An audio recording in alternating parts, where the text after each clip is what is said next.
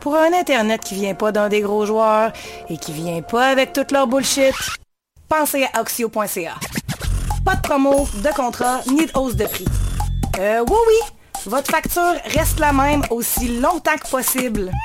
Aussi, lisez le breakdown de nos prix pour voir où va votre argent. Marketing, profit, frais réseau. Euh, oui, oui, on se met complètement à nous. Pour tout voir, visitez Oxio. OXIO.ca. Vous levez un bon matin et votre facture Internet vient encore d'augmenter? Fait ch... Avec Oxio, il n'y a pas de cachotterie. Nos prix sont sur notre site et tout le monde a le même prix. Pas d'offre spéciale, pas de chiolage annuel au téléphone, pas de bullshit. Si tout ce que vous cherchez, c'est un fournisseur Internet qui essaie pas de vous crosser à tour de bras, c'est juste chez Oxio que vous trouverez ça. Oxio. O-X-I-O.ca. Bonjour, ici Bernard de Rome. Vous écoutez choc.ca. Bernard de Rome, ça fait un bout qu'on t'a pas vu. J'espère que t'as du fun, Monsieur Bernard de Rome. Si c'est chez Dieu qu'on trouve la foi, c'est Salut, c'est Valence. Vous écoutez choc.ca. si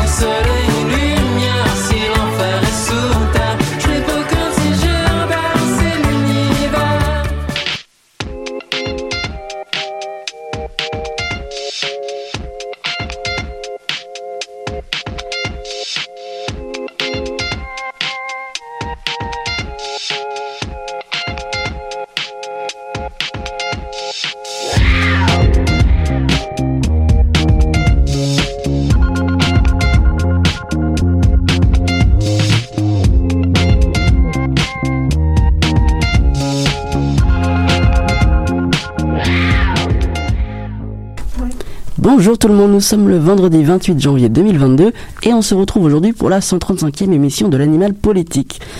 Déjà la deuxième émission de l'année 2022 et oui, le temps passe si vite mes amis, mais pas de stress, on a un gros programme aujourd'hui. Pour celles et ceux qui nous suivent depuis le direct ou la rediffusion Facebook, vous pourrez remarquer que je n'ai plus un seul cheveu sur le crâne. Et en plus d'avoir perdu mes cheveux, j'ai perdu foi en l'humanité en regardant les informations au cours de la semaine. Je me permets d'en parler dès maintenant parce que je sais que personne d'autre ne le fera. Est-ce qu'on peut se poser deux minutes pour penser à la possible troisième guerre mondiale qui se prépare en Europe? Depuis quelques jours, j'ai sept musiques qui me tournent en tête. Un jour ou l'autre, il faudra qu'il y ait la guerre.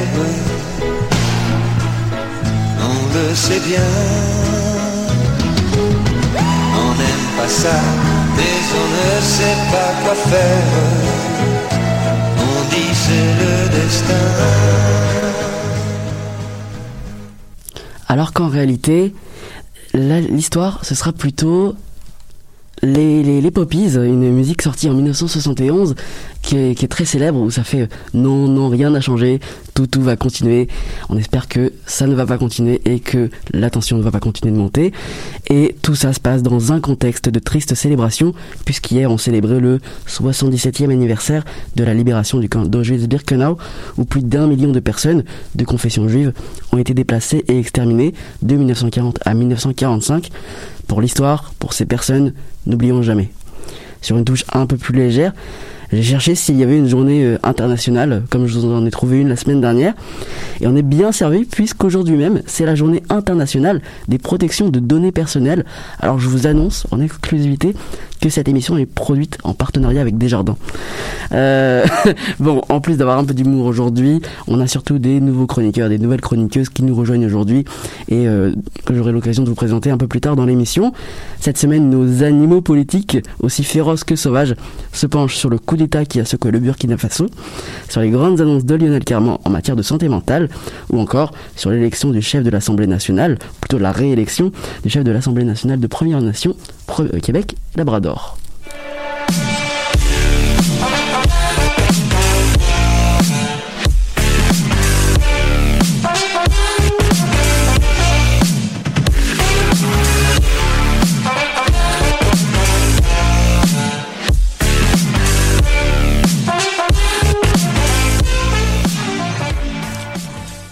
Et on commence notre émission chez les Premières Nations avec notre chroniqueuse Kijaté. Mardi 25 janvier euh, s'est déroulée l'élection du chef de l'Assemblée des Premières Nations euh, Québec-Labrador ou l'APNQL. 26 des 35 chefs de, de la PNQL donc ont voté pour réélire le chef Ghislain Picard qui entamera donc son 11e mandat. Salut Kijaté, comment tu vas? Salut, coucou, ça va Mm. très bien. Et toi? Ça va très très bien aussi. Super. Donc, euh, oui, ben c'est ça, c'est important en effet de préciser que c'est les Premières Nations, comme tu l'as fait, Nicolas, car la PNQL n'inclut pas les- la nation métisse et les Inuits.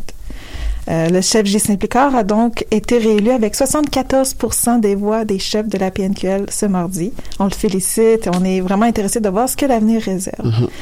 Son adversaire, Serge Ottier-Simon, dit accepter les résultats dans un article d'Espace autochtone de Gabriel Paul, paru le 25 janvier, mais il croyait avoir plus d'appui que ça et que c'était un autre coup.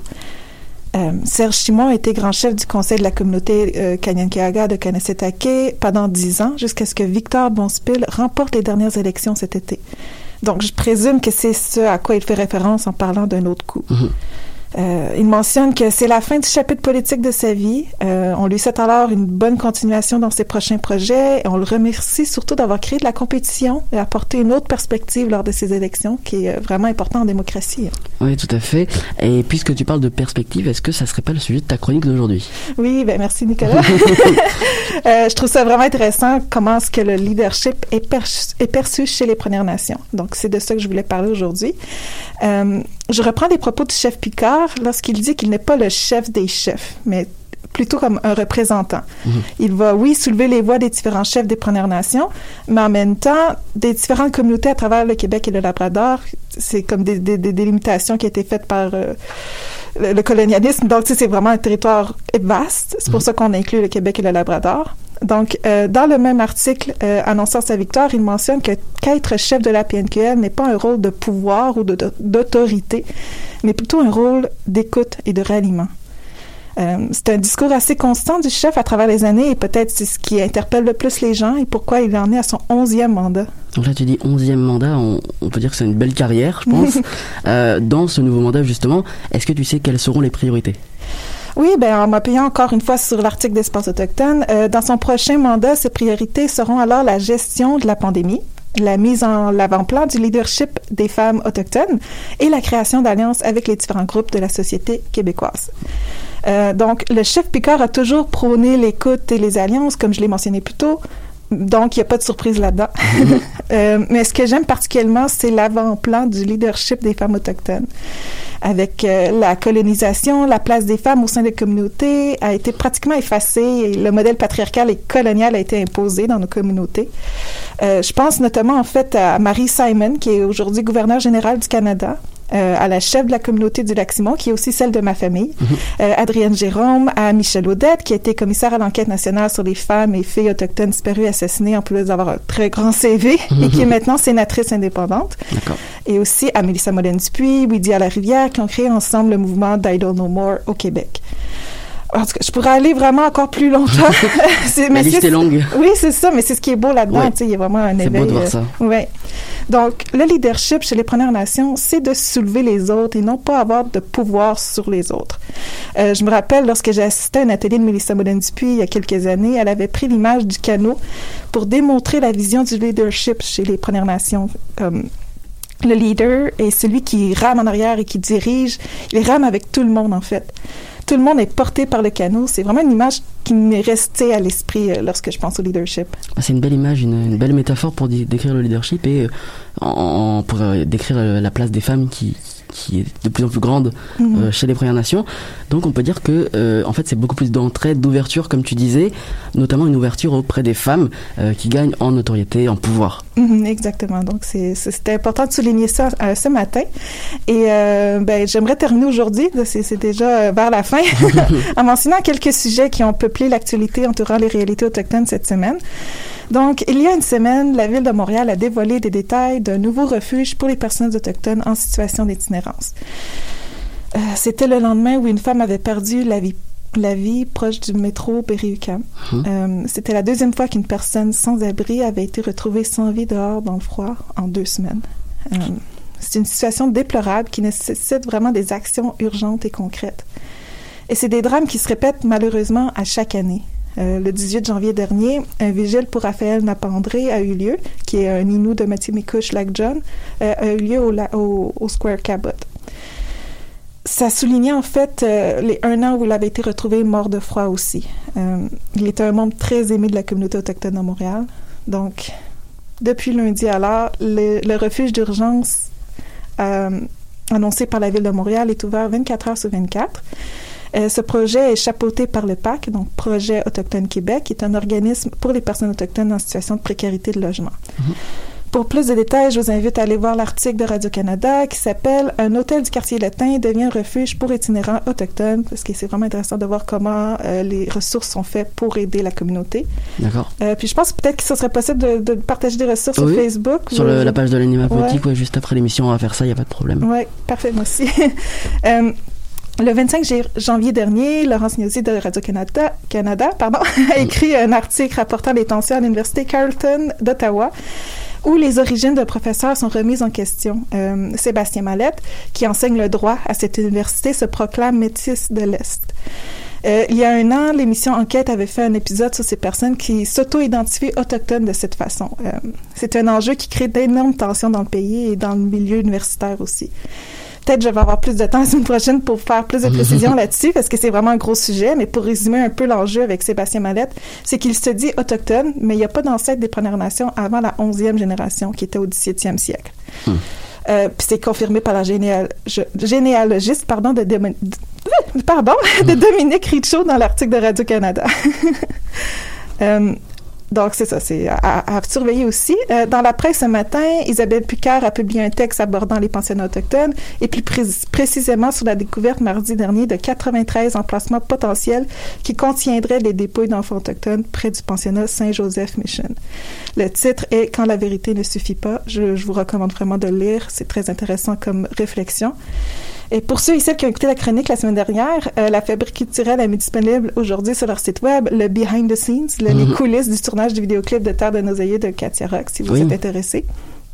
Et le festival Transamérique, FTA, euh, recrute en ce moment des jeunes autochtones de moins de 25 ans à venir assister à l'événement à Montréal qui aura lieu du 25 au 30 31 mai. Alors, c'est une, porte- oh, pardon. Alors, c'est une opportunité pour les fans d'art vivant.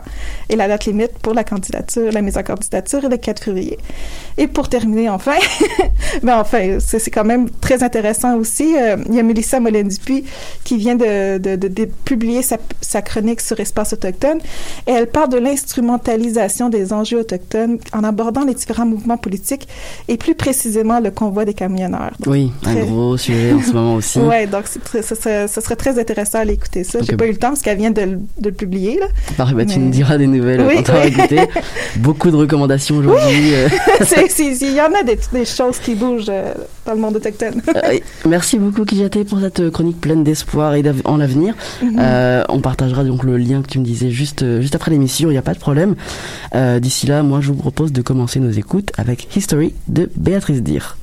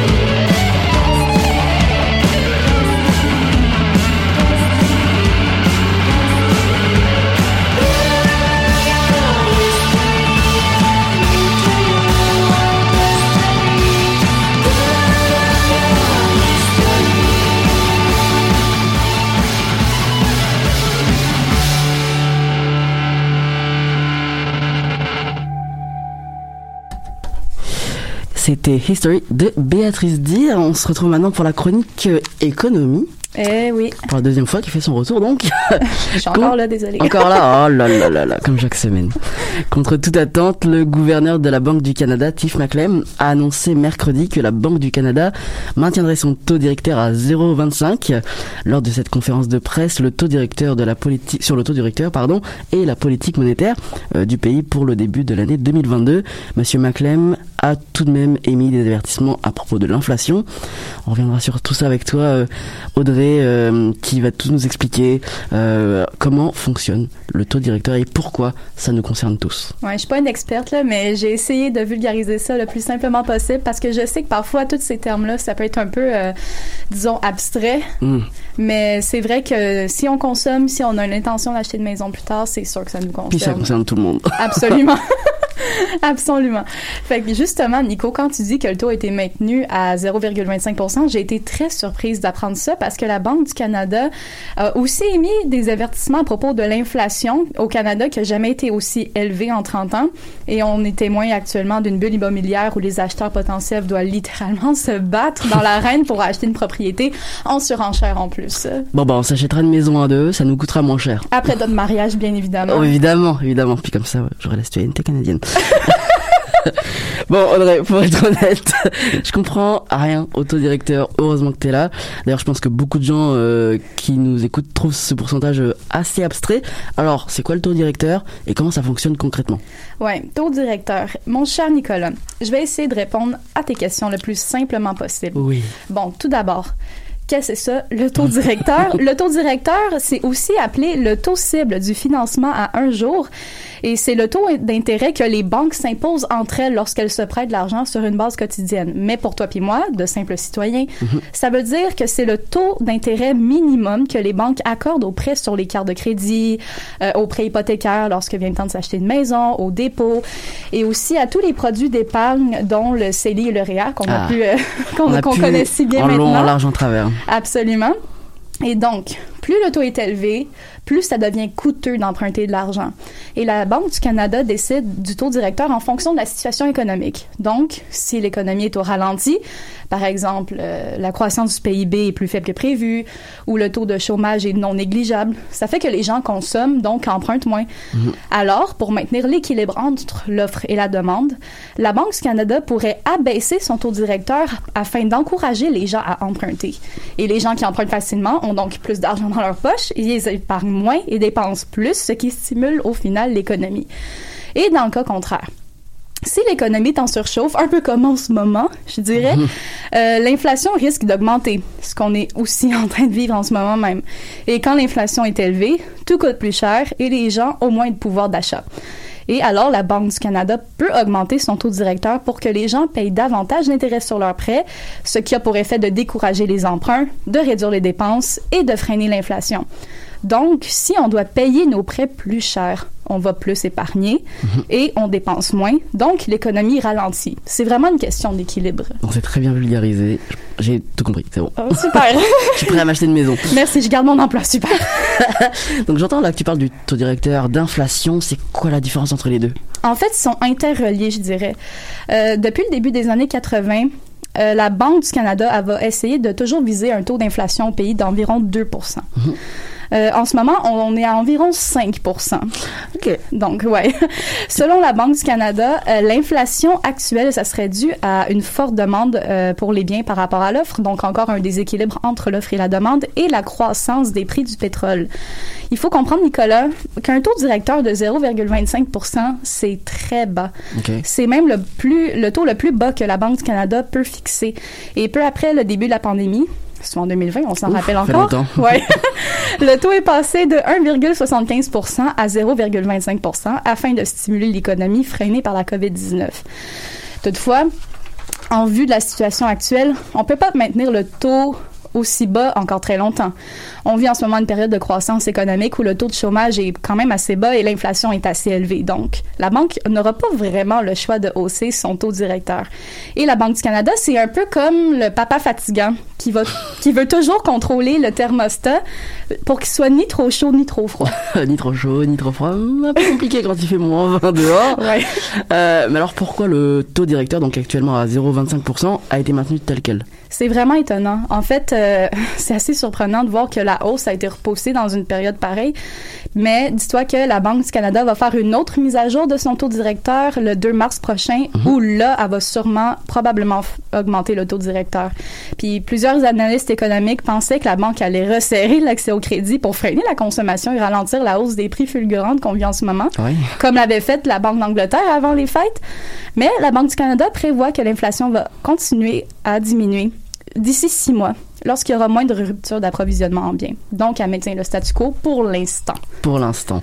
Et donc si je te comprends bien, euh, la hausse là, du taux directeur est inévitable. Absolument, tout à fait. Puis ça serait même euh, étonnant, voire absurde qu'elle le fasse pas euh, d'ici le 2 mars prochain. Puis je dirais même qu'on risque de voir ça arriver plus d'une fois cette année. Euh, parce que même le gouverneur de la Banque du Canada a prévenu euh, les Canadiens et Canadiennes en conférence de presse qu'on ne pourra pas continuer à maintenir le taux au plancher comme ça pendant très longtemps encore. Et plus la banque va repousser cette hausse, plus elle devra être, la hausse devra être drastique. Et puis c'est là que ça peut faire vraiment mal aux Canadiens et Canadiennes, surtout ceux qui ont contracté des hypothèques à bas taux d'intérêt et que du jour au lendemain pourraient plus nécessairement payer ce taux d'intérêt-là qui aurait augmenté. Donc, euh, Il y aura une distorsion entre la réalité et, euh, et ce que ce qu'attend la Banque du Canada. Ben oui, mais c'est comme quand ton propriétaire euh, t'offre un prix de loyer à 500 dollars par mois, puis que deux mois plus tard, ils disent "Ouais, ben tu sais quoi finalement, ça va être à 800 dollars."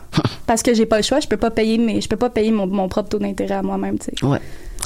Merci beaucoup euh, Audrey euh, pour cette chronique euh, économique, cette deuxième donc. Ouais. On compte sur toi pour garder un œil sur le 2 mars. S'il y a une hausse d'ici là, on- Ouais. tu nous tiendras au courant. Il y a déjà assez de problèmes en ce moment pour qu'on revive une crise en mode subprime, donc pff, voilà quoi. Non, absolument pas. On, est- on essaie d'éviter de tomber en récession, s'il vous plaît. S'il vous plaît. on écoute tout de suite Montréal Chill Vibe, interprété par Petite Papa. All right.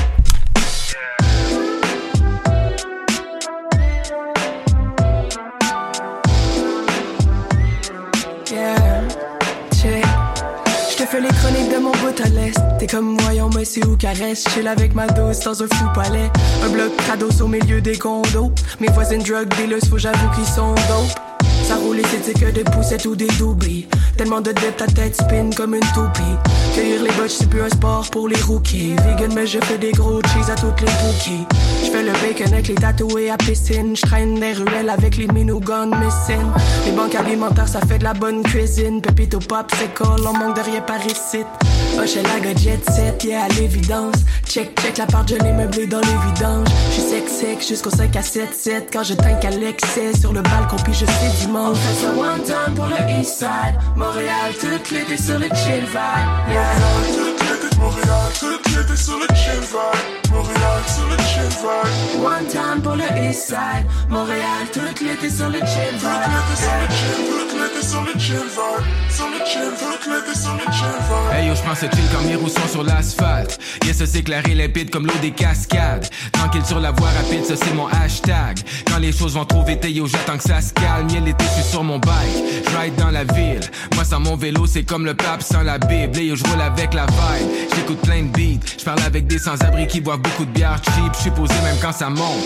J'aime les descentes. J'sais que le vélo, pas seulement dans la tête et les jambes. Yeah, c'est ça mon sport, yeah, c'est ça qui m'alimente. Non, je roule pas sur l'or, je connais pas trop la finance. J'ai du change dans mes pockets, yeah, je suis dans un chill vibe. Quand je vois des gens qui sont pressés, je fais des peace signs. Je fais pas la course, yo, je laisse passer les speed bikes. Yo, je fais ça one time et c'est pour le east side. On fait ça one time pour le east side. Montréal, toute l'été sur le chill vibe. Yeah. Toute l'été, Montréal, toute l'été sur le chill vibe. Montréal, sur le chill vibe. One time pour le east side. Montréal, toute l'été sur le chill vibe. Toute sur le chill, toute l'été sur le chill vibe. Sur le chill, toute l'été sur le chill vibe. Des en veux-tu en Des dollars dollars dans des enveloppes. Sur mon bac de punch-up, zigzag Ontario Comme une paria qui ride juste à sens contrario. Je rock les gaming pas les grandes marques. Quand je marche, méchant swag Même les caters se sentent mal. Je charge pas mais si tu rides avec moi on Je ride less puis je vais plus vite que la 34 Skr skr sur les triporteurs. Ça joue du coude sur les trottoirs mais moi je riposte. C'est comme on rigole fort Comment les rues sont pleines de trous À toutes les ciboles d'or. Les cons orange on vient fou One time pour le east side, yeah. Les nids de poulet sont abyssales, yeah. Zigzag, c'est un freestyle, yeah. Montréal sur le chill vibe, yeah. On fait ça one time pour le east side. Montréal, tout l'été sur le chill vibe, yeah. Montréal, tout l'été sur le chill vibe. Montréal sur le chill vibe. One time pour le east side. Montréal, tout l'été sur le chill vibe. yeah. Tout l'été sur le chill vibe. Sur le chill, tout l'été sur le chill. Vous venez d'écouter Montréal Chill Vibe de Petite Papa. On passe maintenant à la chronique santé qui euh, revient euh, cette session. Euh, il était très attendu, il est enfin dévoilé. Lionel Carman a présenté mardi matin lors d'une conférence de presse le plan d'action du gouvernement du Québec en, en matière de santé mentale, alors que les demandes d'aide ont augmenté de 30 à 40% en un an et que 20 000 personnes sont en attente d'un psychologue dans le système public. Plus d'un milliard de dollars seront investis dans ce fameux plan. On est avec euh, Philémon. Euh, comment ça va Philémon? Ça va super, toi? Ça va très très bien. Alors pour ta première chronique euh, santé dans l'émission, tu viens nous parler en détail de ce plan qui, comme je disais juste avant, était très attendu. Et oui, ben tout d'abord, je suis très heureux de débuter mon expérience euh, à l'animal politique avec ce sujet qui est très très chaud. Donc oui, la santé mentale, c'est un enjeu euh, qui est de plus en plus important depuis le début de la pandémie surtout, euh, spécialement chez les jeunes, alors qu'au début de l'année 2021, il y a un sondage de la firme Léger qui informait que 81% des étudiants universitaires québécois souffraient de détresse psychologique. Il y a une autre étude de l'Institut national de santé publique euh, qui a montré que la proportion de jeunes de 10 à 25 ans euh, qui avaient des symptômes dépressifs sévères était passée de 6 à 10% entre 2018 et 2021.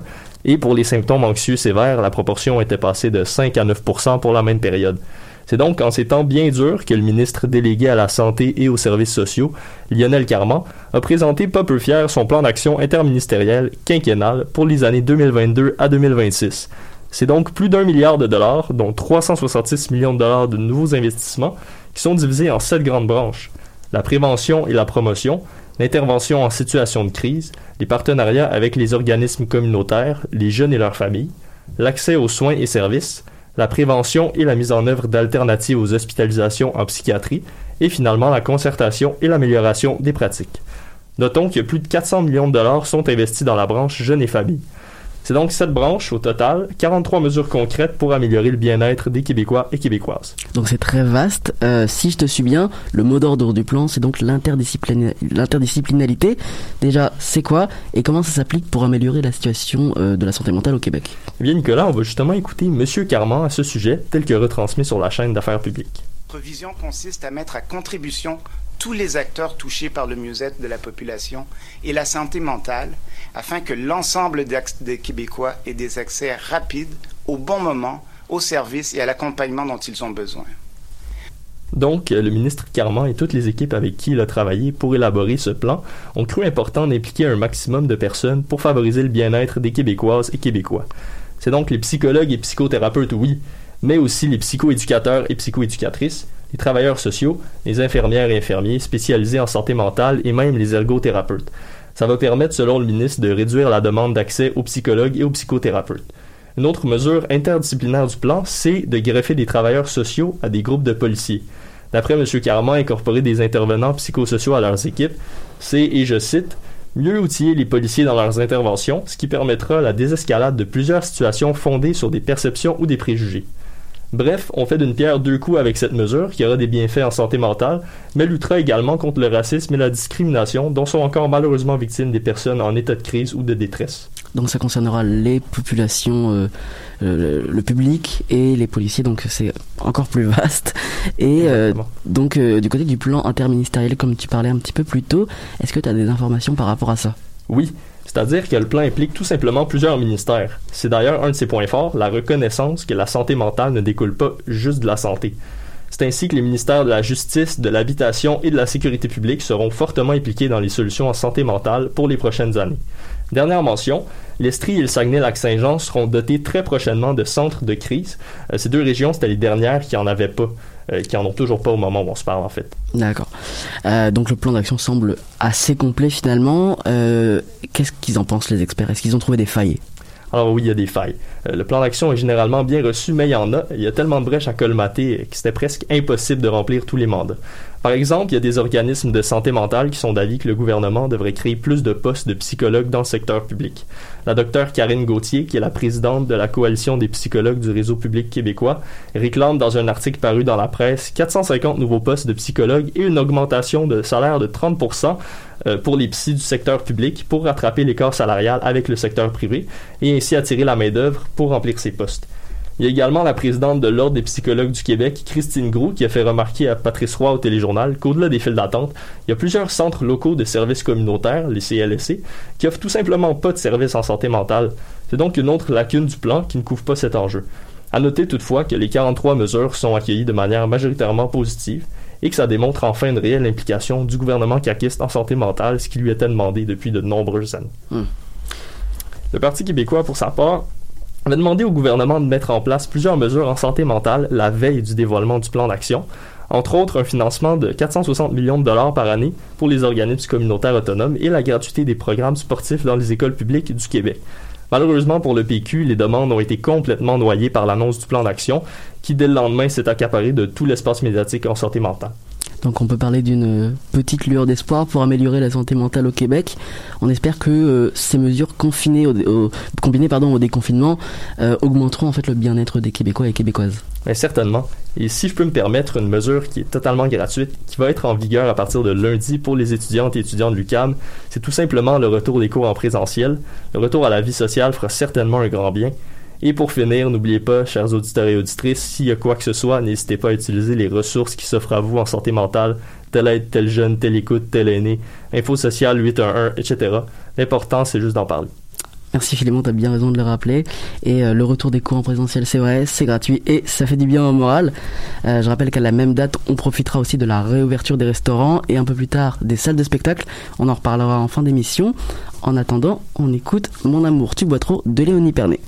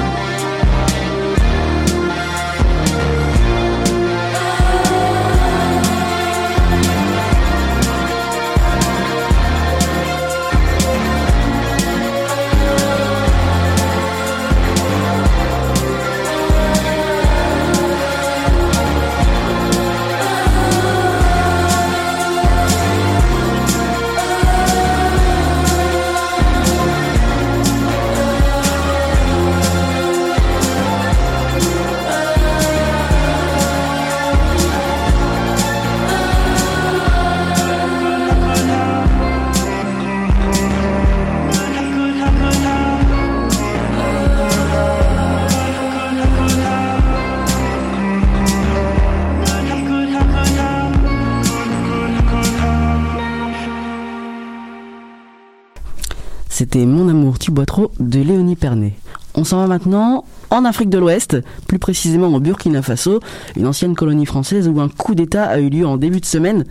Dans ce pays qui compte plus de 20 millions d'habitants, les militaires ont affirmé, lundi soir à la télévision nationale avoir pris le pouvoir du pays. Flora, une nouvelle voix dans, l'animal politique, tu, tu es parmi nous, euh, bienvenue. Euh, Qu'est-ce qui se passe au Burkina Faso? Alors merci déjà Nicolas. Et, euh, Alors merci déjà Nicolas.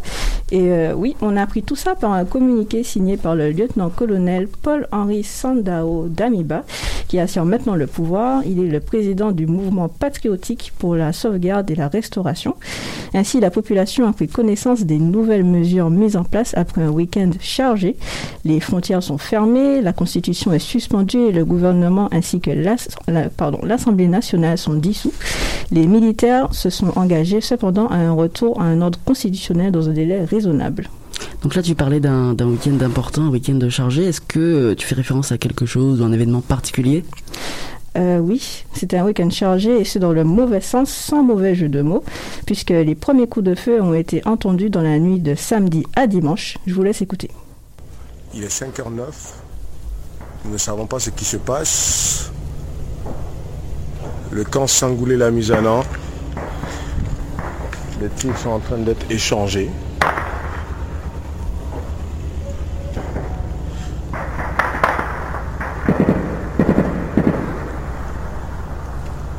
Qu'est-ce qui se passe? Nous ne savons pas. Là, vous venez d'entendre ces premiers coups de feu enregistrés par un civil au camp Sangoulé, la Misana, à Gongouin, dans l'est du pays. Alors ensuite, dimanche matin, l'accès au camp a été bloqué par plusieurs dizaines de militaires tirant en l'air armés de Kalachnikov. À ce moment-là, le gouvernement avait démenti une prise de pouvoir par l'armée et avait assuré que les institutions étaient, je cite, pour le moment en sécurité face à ces événements. Un couvre-feu a été instauré et les écoles étaient fermées jusqu'au 25 janvier pour la sécurité des élèves et du personnel enseignant. Les choses ont commencé à devenir sérieuses pour le gouvernement lundi matin.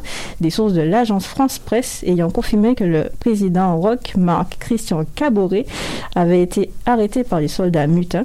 C'est plus tard, en fin d'après-midi, que le parti du président, le mouvement du peuple pour le progrès, avait annoncé une tentative avortée d'assassinat de M. Caboret, du saccage de son domicile privé ainsi que la tentative d'assassinat de ministres. À la suite de ces événements, le discours du gouvernement a changé, reconnaissant le tournant majeur du pays vers un coup de force militaire.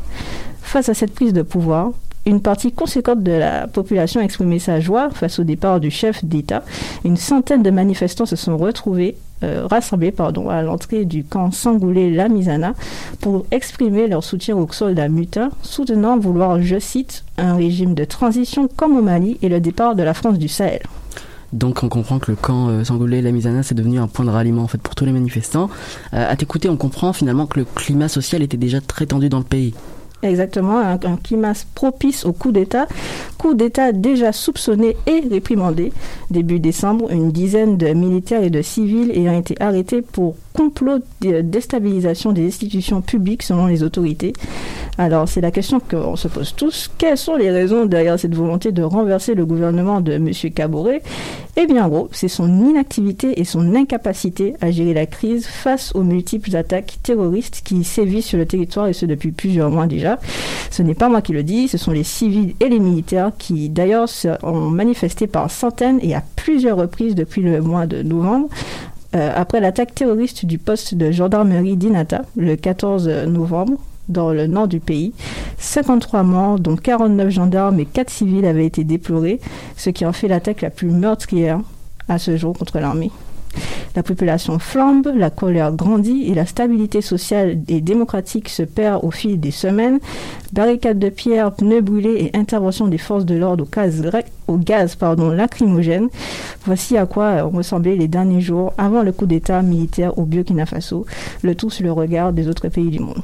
D'ailleurs, en parlant des autres pays dans le monde, euh, qu'est-ce qu'en pense la scène internationale? Alors, tout d'abord, le secrétaire général de l'ONU, Antonio Guterres, a condamné fermement le coup d'État et a appelé à déposer les armes ainsi qu'à protéger l'intégrité physique du président, Christian Caboret. Ensuite, comme d'habitude, les États-Unis et l'Europe ont eu leur mot à dire, les premiers appelant à maintenir le calme et les seconds plus autoritaires en donnant la libération, je cite, immédiate du président. Reste à voir si tout cela va changer quelque chose à la situation, à croire que les mots et la réprimande sont plus efficaces que de l'aide et des actions concrètes. Hum. Merci beaucoup Flora pour euh, ta première chronique internationale et ce Merci petit tour d'horizon euh, pour la situation au Burkina Faso. S'il y a du nouveau, tu reviendras avec plus d'informations. Et euh, comme je disais en début d'émission, ça s'agit aussi du côté de l'Ukraine, donc on suivra ça aussi. Tout de suite, on écoute la chanson de Donald Pierre de Donald Pierre.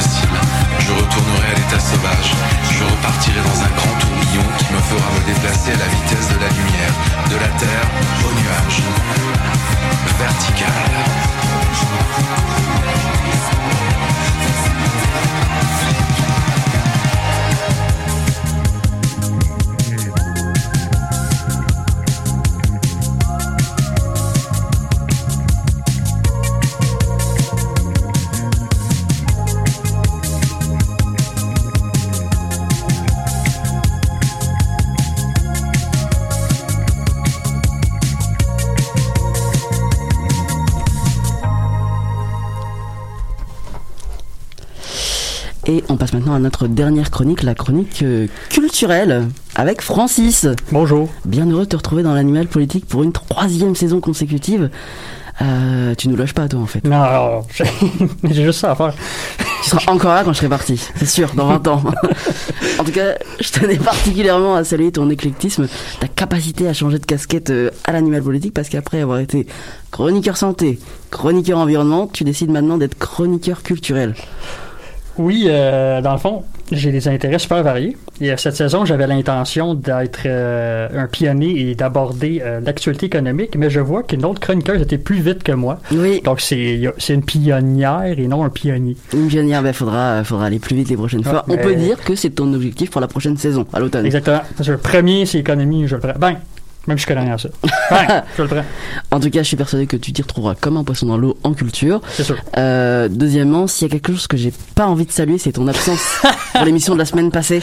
Ouch. Francis, mon ami, mon collègue, sachez que j'attends toujours votre billet de, de votre médecin pour justifier votre absence. Oui, euh, désolé Nicolas. Euh, j'ai j'ai oublié mon portefeuille dans un, dans un autobus le matin même. Je salue la personne au cœur d'or qui, qui l'a trouvé et l'a confié à mon institution financière. Ça a l'air qu'on on m'a dit euh, euh, juste avant euh, l'émission que les Français, ça a l'air que vous avez pas de cœur. Ah, non. J'ai j'ai vraiment été chanceux. T'as de la chance, Canada. vraiment chanceux d'être- de- d'être venu ici. Euh, J'espère que c'est fait un bon café avec ma carte de crédit parce que c'était mérité, mais pas trop parce qu'elle a déjà loadé. Fait que juste un café s'il vous plaît. Je l'ai récupéré quelques jours plus tard et j'ai pu utiliser l'argent comptant que ma mère m'a offert à l'occasion euh, du temps des fêtes pour subsister. C'est pratique d'offrir de l'argent comptant pour Noël. Ça m'évite d'avoir à vendre son cadeau sur Marketplace pour me nourrir. Bon, ok, c'est bon, de mon côté, t'es pardonné. J'espère surtout que ta maman te pardonnera, elle, d'avoir pensé à vendre son cadeau de Noël. Mais quel genre de fils es-tu, Francis? Moi, je te dis, survivre, c'est pas pour les tendre, c'est pas pour toi. Euh, D'ailleurs, survivre, c'est exactement ce que font, sans transition, tous ceux qui gravitent autour de l'univers de la scène depuis le début de la pandémie. Anti-survivant, je comprends. Anti-survivant, vous vous comprenez, c'est ça. Fermé pour la troisième fois depuis le 20 décembre dernier en raison de la vague Omicron, l'annonce de la réouverture des salles de spectacle à 50% de capacité prévue pour le 7 février a été accueillie plutôt tièdement par les milieux euh, culturels. Francis, pourquoi ce sentiment mitigé dans le milieu? Parce que les propriétaires des salles et les artistes qui s'y produisent exigent plus de prévisibilité de la part du gouvernement du Québec, surtout depuis la fermeture le 20 décembre 2021. Un ras-le-bas général s'est alors fait sentir. Et puis, tous ces travailleurs ont appris mardi dernier qu'ils avaient juste seulement deux semaines pour se préparer à la réouverture. C'est court. C'est très court. Ça laisse bien peu de temps pour engager le personnel nécessaire pour mettre sur pied les spectacles à temps. Ce personnel qui se fait de plus en plus rare en raison de l'insécurité d'emploi provoquée par ces fermetures et ouvertures à répétition. Oui, c'est sûr, on comprend que, que ce sont des métiers euh, qui soient pas trop en, en vogue parce que bah, c'est très incertain, euh, sachant que les techniciens des spectacles sont déjà une- dans une forme de précarité. J'ai trouvé le mot, c'est insécurité d'emploi. Insécurité d'emploi. Euh, donc ils sont euh, dans une insécurité d'emploi. Est-ce que, comme euh, le monde de la restauration, finalement, il y a une exode des travailleurs vers des emplois plus sûrs et payants? Oui, c'est exactement ce qui se passe en, en ce moment, malheureusement. C'est pa- c'est particulièrement difficile pour les petites salles comme l'Espace Go et le, et le cabaret Lion d'Or, puisqu'elles comptent généralement plus sur des travailleurs pigistes que permanents, euh, comme un peu en journaliste souvent. Euh, les travailleurs qui demeurent à leur disposition ont souvent un autre emploi parallèle dans leur donc leur disponibilité reste plutôt limitée. Euh, dans un entretien publié dans le journal Le Devoir, Voici ce, ce qui, ce qui- ce qui se dit dans ce journal-là. La directrice du théâtre aux écuries, Marcel Dubois, avait prévu une réouverture sans préavis. Elle- elle- elle- elle- excusez-moi. c'est ferme- Non, c'est ça. Elle, elle avait prévu une réouverture sans préavis. Elle, elle savait pas trop c'était quand, Mhm. mais elle savait que ça s'en venait. Donc, elle, s- s'était quand même préparée. Mais euh, euh, donc, pour, euh, pour justement euh, prévoir ça, ces techniciens continuaient à être rémunérés pendant la fermeture grâce à de l'aide gouvernementale. Comme ça, elle les a pas perdus. Mais elle a quand même subi des annulations de techniciens tout de même. La salle, la salle sera donc montée moins rapidement pour sa, la grande pas mal de sa pièce Limbo. Et ça, ce que ça veut dire, c'est que les acteurs ont moins de temps de pratiquer. Donc, c'est pas le fun pour tout le monde. C'est tout, tout- toutes les, toutes les institutions à, à, à payer le prix. Donc on comprend que pour euh, le grand public, c'est une bonne nouvelle finalement la réouverture des salles, mais qu'il y a un peu le revers de la médaille parce qu'il y a des conditions qui sont pas idéales pour euh, ces personnes-là qui sont concernées. Si je me trompe pas, le déconfinement à demi-jauge n'était pas prévu non plus par les gestionnaires des salles de spectacle. Euh, si je me trompe pas non plus, ça, doit représenter tout un défi logistique en fait pour eux. Oui, et tout, euh, oui, oui, c'est tout un défi de logistique. Les gestionnaires doivent rembourser des billets déjà vendus Oh. afin de respecter la capacité d'accueil à 50% Imagine comment c'est gênant d'appeler environ 400 personnes d'une salle qui, qui va en compter euh, 800 puis de dire excusez-nous, on doit annuler votre billet. Moi, si j'avais à faire ce job-là, je serais très, je pense que je, je ferais d'insomnie pas mal. ça, ça a l'air assez euh, terrible comme travail. Euh, heureusement qu'il y a une aide gouvernementale, encore une fois, pour compenser les pertes financières dû à ces remboursements, mais tout de même, comment choisir qui ne pourra pas voir le spectacle? Ça, ça cause, euh, ça cause beaucoup de maux de tête euh, aux gestionnaires. Et, euh, et euh, certains, sont- seront, certains spectacles seront carrément annulés puisque les travailleurs du milieu sont épuisés. Ils ne, ils ne veulent plus faire déplacer des spectateurs pour faire seulement des salles à 50 Ouais. Ils trouvent que ça vaut pas la peine. De plus, le milieu culturel réclame encore une fois plus de prévisibilité. Ça, c'est le mot. Souviens-toi-en, prévisibilité. Prévisibilité. Très important pour euh, ce, ce- ce- ce Après- dossier-là. Après Pfizer, prévisibilité. Ouais, ça c'est mon mot. Chaque ça- chronique, un mot. Prévisibilité, en plus, il y, y a beaucoup de consonnes. Il y a beaucoup de choses dans ce mot-là. C'est quand même un défi. De la part du gouvernement, à la fois. Et cette fois-ci, cela concerne la date à laquelle les spectacles à pleine jauge seront de nouveau permis. Donc euh, c'est un temps assez incertain, euh, difficile pour le milieu culturel, même deux ans après le début de la pandémie. On a parlé d'un accueil euh, mitigé plutôt. Mais est-ce que cette histoire de réouverture à 50% a fait des heureux? Oui, c'est euh, la plupart des acteurs euh, qui œuvrent dans ce milieu euh, sont heureux de la réouverture. Mais ils exigent une vision de la part du gouvernement du Québec. Comme- Parce que, comme, comme, comme j'ai rappelé, c'est pas, c'est pas la première fois, ça- c'est arrivé trois fois des ouvertures et des fermetures. Ouais. Donc, on exige, un- on, on exige un plan, une vision à long terme de la part du gouvernement. Le chanteur Patrice Mich- euh, Michaud, ouh, j'ai failli manquer son, son, son nom, mais je dit. Ce, ce- ce chanteur-là a qualifié la réouverture de grosse dose d'oxy- d'oxygène et qu'il avait et qu'il avait et qu'il avait hâte de, de retourner sur scène. Là, il y avait un mot, je pense que j'ai écrit qui avait juste par rapport, pour ça que j'ai bloqué, mais Mhm. oui, il avait il hâte de, de retourner sur scène. Mais il a famille lui aussi avoir perdu des joueurs, euh, en disant joueurs, je, cite lui-même, Mhm. il parle, il parle de, ses- de, de son équipe, en raison de la fermeture. Il souligne aussi les défis de logistique concernant la, la, la, la demi-jauge. À la maison de la culture de Trois-Rivières, la réouverture a été accueillie avec un soupir de soulagement, je cite l'article, Mhm. par ses intervenants selon des propos recueillis par Le Nouvelliste. Si je ne m'abuse, c'est un journal qui est à Trois-Rivières. D'accord. Mais il faudrait me fact-checker là-dessus. On va fact-checker. Ils affirment avoir pu conserver les employés dont ils avaient besoin pour la mise en place de spectacles, mais se questionnent encore sur le sort de chacun des spectacles. Qu'est-ce qu'on doit faire? Est-ce qu'on doit le reporter? Est-ce qu'on doit l'annuler? C'est incertain et c'est pourquoi le milieu culturel réclame au gouvernement de, de François Legault plus de Euh, plus de prévisibilité. Plus de prévisibilité. C'était le mot. Comment ça, je- moi, je chante du texte un peu des fois. J'ai échoué le quiz, j'ai échoué le test. T'avais une job, pas c'est I had one job. Euh, Ça tombe pas dans le débat. donc là, tu nous parles d'un plan qui pourrait donc s'étaler sur plusieurs mois, plusieurs années. Donc on peut dire que ce serait finalement un gros projet. Euh, les salles de spectacle, les salles de concert, de cinéma, entre autres, un plan de sortie de crise. Un plan de sortie de crise, c'est ça. Mais finalement, c'est compliqué de, de penser un plan de sortie de crise quand on sait qu'il y a des rebondissements dans cette série Covid depuis deux ans et qu'en deux ans déjà, il y a eu trois fermetures, trois réouvertures. Euh, donc euh, les, les restaurants aussi ont peu de visibilité. Pourtant, l'annonce des deux réouvertures a été faite le même jour. Les restaurants rouvrent le 31, les salles de spectacle le 7 février. Est-ce que tu penses, et je m'adresse aussi euh, en régie à Manon euh, et Camille, est-ce que vous pensez que ce décalage participe finalement à la stigmatisation du monde de la culture? Je pense que oui, parce que, euh, tu sais, quand t'es assis dans un restaurant, on s'entend que t'enlèves ton masque, qu'il y a beaucoup plus de, de risques avec les, les, mettons, tu postillonnes ou tu rigoles ou peu importe. Tandis que quand t'es assis, mettons, au cinéma, dans ton siège, qu'il n'y a pas personne, tu gardes ton masque. Tu sais, Oh, le choix entre les deux, vite fait. ouais. À quel endroit est-ce qu'il y a plus de risques de, de propagation, quoi? C'est, euh, je peux, est-ce que je peux faire du vol sur ce que Manon euh, vient de dire? Fais du vol. Je vais- je- oui, je Tu vais peux surfer dessus. Je vais, je vais- je vais faire ça. Euh, c'est exactement ce que disent les, euh, le fond, le, le- le milieu culturel, ceux qui disent qu'ils devraient avoir un plan à, à long terme, parce qu'ils disent justement, si les restaurants, c'est il y a plus de contamination là, il y a plus de COVID là, ben pourquoi c'est eux qui ouvrent en premier? C'est ça. C'est sûr que euh, je pense que c'est Luc Boileau qui est le nouveau euh, directeur euh, national de la santé publique, si, je, si je ne m'abuse. Et lui a dit ah c'est pour la santé mentale, on va l'ouvrir avant parce que les gens ils ont- il faut qu'ils se réunissent ensemble pour manger, mais ils ont aussi besoin, les gens ont aussi besoin de se réunir autour du théâtre. Ça aussi c'est bon pour la santé mentale. Très réunificateur aussi.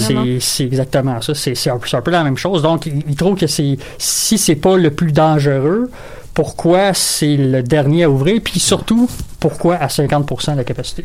Puis si je me trompe pas, il y a eu aussi, euh, il y a- pas eu d'éclosion en fait dans les salles de spectacle, concerts, contrairement, contrairement au, au gym où il y a eu une grosse éclosion en mars. Faudrait vérifier Faudrait aussi. Mais j'ai pas entendu. J'ai pas entendu. J'ai pas entendu non plus parler de ça. Contrairement au gym où finalement il y a eu une grosse éclosion en mars 2021, donc là c'est Ouais. pour ça que ça rouvre en dernier. Mais le monde de la culture a été assez sécurisé, donc on- je comprends pas pourquoi. c'est- il- C'est pas connu pour être un, un foyer de, de contamination. Là. Mm. Puis on s'entend aussi que par rapport à la santé mentale, là, je reviens un petit peu sur ce que Francis disait il y a quelques minutes. Il y a du monde qui aime pas ça, sortir, aller au restaurant, se regrouper, tout ça. Ils préfèrent être dans leur bulle à eux pour aller voir un film, pour aller voir un spectacle, pour aller voir un concert, peu importe. Et je pense que ça, on n'a peut-être pas mis euh, le. On n'a pas, euh, pas assez titillé là-dessus, là, mais il y a des gens qui n'aiment pas ça, se regrouper, qui ont besoin d'aller voir des spectacles en étant seuls. C'est sûr. Absolument. Et en deux mots, puisqu'il nous reste trois minutes, dans tous les pays, la culture donc a posé problème, que ce soit au Royaume-Uni, en France, le Québec n'a pas fait exception non plus. Euh, tu disais que c'était la troisième fermeture en deux ans de pandémie. En France, où plus de 500 000 cas ont été recensés mardi dernier, les bars, les restaurants euh, Oh. n'ont pas fermé depuis la vague Omicron. La culture a légèrement été impactée avec des jauges, euh, mais des jauges à 2000 personnes en intérieur. On est quand même assez large. Les clubs vont rouvrir mi-février. Comment on explique qu'il y a une gestion aussi différente en fonction des pays? Je vais dire comme toi. Élection. Élection. Élection, Élection. réélection, on sait pas trop. C'est tout est tout est politique. La, la crise est devenue beaucoup plus politique que sanitaire. Ouais. Malheureusement. Vraiment. Eh ben merci euh, merci chronique. Merci France. Tu peux m'appeler comme ça, ça me dérange Merci chronique. Alors, on Je suis mon Francis, métier. Parce qu'il a de la misère à dire certains mots. C'est ouais, j'ai plus rien à dire. Prévisibilité, en fait pas J'ai partie. plus rien à dire. Merci chronique pour cette Francis. Merci euh, pour cette première chronique culturelle qui, qui nous montre les bons comme les mauvais côtés de cette réouverture, si attendue mais aussi euh, inquiétante pour le monde de la culture. Une chronique culturelle by Francis, ça fait plaisir. Décidément, t'es bon dans tous les domaines. J'aime tout. Euh, pendant que j'y suis, j'ai un tuyau à changer chez moi. Tu peux pas venir euh, Je sais que tu t'y connais un peu en plomberie. Non, mais je peux parler d'économie à ta plomberie. Ça, Ah. je peux pas ça. Je peux pas. de... Alors, Je peux pas le chronique euh, sur l'économie. Ouais. C'est ainsi que se termine notre 135e émission de l'animal politique. Un grand merci à toute l'équipe du jour, Kijaté, Alexandra Veillet-Chizo, Audrey Pilon-Topkara, Philémon Lafrenière-Prémont, Flora Tolio et Francis Auclair. Merci également à Camille Dehaene en régie, toujours accompagné de Manon Touffet. C'était Nicolas Fivel. On se donne rendez-vous vendredi prochain, même lieu, même heure. Bonne semaine.